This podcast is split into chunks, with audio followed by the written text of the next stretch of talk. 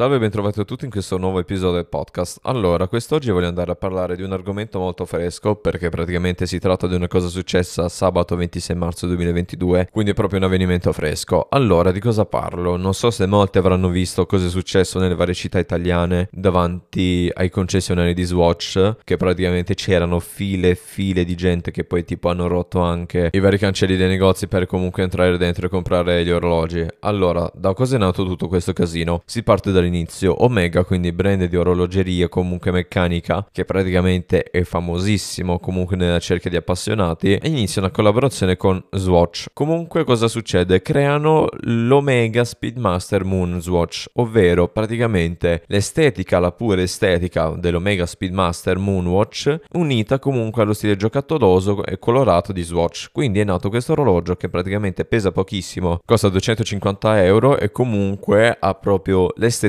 pura dello Speedmaster di Omega. Perché è nato tutto questo casino? Perché in poche parole si sono trovati davanti un orologio che comunque è un Omega, ok? È un Omega Speedmaster, però comunque costa poco, è a batteria e in più comunque è in undici colori diversi. Questa cosa comunque ha suscitato molto interesse da parte delle persone, perché si sono detti andiamo lì, lo compriamo, comunque lo rimettiamo in vendita tipo tremila euro, duemila euro, millecinquecento euro quando ne costa duecentocinquanta. Infatti è successo così, molte, molte persone che comunque l'hanno preso al day one, l'hanno rimesso subito in vendita sui vari siti tipo eBay, subito Crono ventiquattro e roba varia, tipo a tremila euro, quattromila euro l'uno, comunque a prezzi veramente esagerati, ok? E questa cosa comunque ha suscitato anche molta rabbia da parte degli acquirenti, cioè comunque dalla gente normale che se lo voleva comprare così, si è vista l'amministratore del concessionario di Swatch uscire e dire no, ci sono tipo, non so, centoventi pezzi, centocinquanta pezzi, e comunque la gente che era tipo più di duecento, trecento, anche quattrocento in fila si è comunque anche un po' arrabbiata, perché comunque la Swatch non ha saputo proprio gestire per niente questa situazione. Infatti c'era tanta gente comunque in fila con il sacco a pelo dalla sera prima, con il cibo e roba varia per stare lì davanti al negozio e poi poterli comprare subito. Però in generale questo orologio ha comunque generato tanto scalpore, perché in poche parole l'Omega Speedmaster Moonwatch è stato il primo orologio ad andare sulla luna sul polso di Armstrong. In poche parole questo orologio comunque nella cerchia degli appassionati è diventato un sacco sacro grazie, è comunque un mostro sacro, ok? È diventato un orologio sacro che comunque tutti vogliono nella propria collezione, per comunque anche l'estetica ma anche per la storia che c'è dietro. La gente che comunque non so non si può permettere settemila euro di Omega Speedmaster eh, si è vista questo Omega per Swatch che ha batteria e in bioceramica, anche se comunque una parte in plastica e una in ceramica, non ricordo precisamente le percentuali ben precise, però comunque si trovano davanti a un orologio con l'estetica dello Speedmaster. Però quello che comunque a me fa un attimo girare i cosiddetti in primis è il fatto che comunque si cerchi di lucrare su questo orologio in modo sproporzionato. Che cosa intendo? Vi faccio capire subito. Comunque tutti conosceranno la legge della domanda e dell'offerta, quindi mettiamo in mezzo questa legge. Un conto per esempio, non so, un Rolex Daytona undici sessantacinque venti che comunque costa trenta quarantamila euro. Se quell'orologio ha quel determinato prezzo comunque è perché la gente è disposta a pagare e molte volte lo fa, quindi effettivamente la domanda rispetta anche l'offerta. Ok, la domanda non è sproporzionata all'offerta. Invece con questo orologio qua lo mettono in vendita a quattromila, cinquemila, duemila, tremila. Quell'offerta non è proporzionata alla domanda, ok? No, la domanda non è così alta da portare quell'orologio a quel determinato valore, perché comunque per essere sinceri al cento per cento io quell'orologio non lo pagherei più di quattrocento euro. Non perché non mi piaccia o altro, mi piace, però secondo me un orologio che comunque in bioceramica e plastica eh, ha un movimento al quarzo, non si sa neanche comunque il materiale del vetro, perché se fosse vetro zaffiro ok,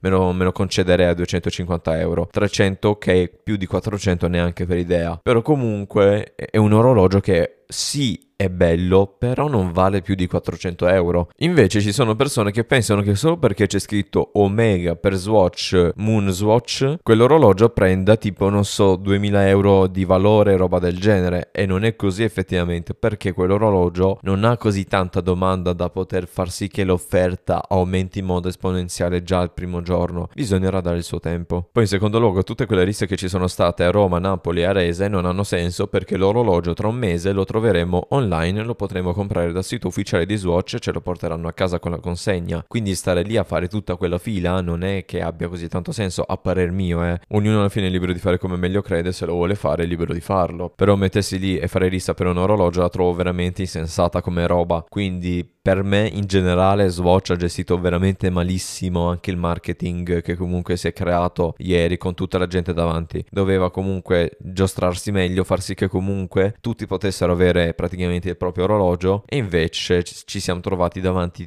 tipo Torino, Milano, Napoli, Roma, Firenze, Bologna e tutte comunque le, i capoluoghi di regione d'Italia praticamente pieni e pieni di gente messa lì davanti ai negozi solamente per comprare questo orologio. Secondo me andava gestita meglio la roba. Spero che comunque queste speculazioni inutili finiscano e che capiscano che comunque questo orologio non è una serie limitata, quindi ne troveremo veramente a bizzeffe su bizzeffe su bizzeffe, e che comunque metterlo lì in vendita a duemila euro non ha neanche tanto senso. Quindi spero veramente che comunque la situazione possa migliorare, che comunque la gente capisca che è un orologio che si potrà comprare sul sito, non c'è bisogno per forza di andare lì a fare tipo otto ore o anche tipo nove ore di fila, o anche tipo andare la sera prima, e che si potrà comunque comprare praticamente da casa e ce la porteranno a casa. Quindi detto ciò termino qui questo episodio, ringrazio come ogni volta tutte le persone che mi hanno ascoltato fino adesso, e quindi niente, ci risentiamo al prossimo episodio con la prossima domenica come sempre. Guidando la notte, prendo le tuffe come fossero due donne, sei sola di notte, pensando a certe sere, certe volte.